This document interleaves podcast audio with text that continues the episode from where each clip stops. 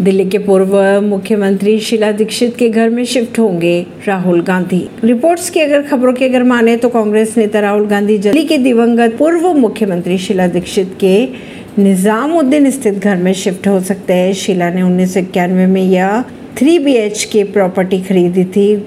गौरतलब बात यह है कि मोदी सरनेम केस में दोषी ठहराए जाने के बाद राहुल ने सांसदी खो दी थी और उन्हें अपना सरकारी बंगला खाली करना पड़ा था। इसका मुआयना भी किया जा चुका है और जल्द ही इसमें शिफ्ट होने की खबरें आ रही है। सामने राहुल गांधी जिस घर में शिफ्ट होने वाले हैं, वे कांग्रेस के पूर्व नेता और दिल्ली के पूर्व सीएम दिवंगत शीला दीक्षित का है।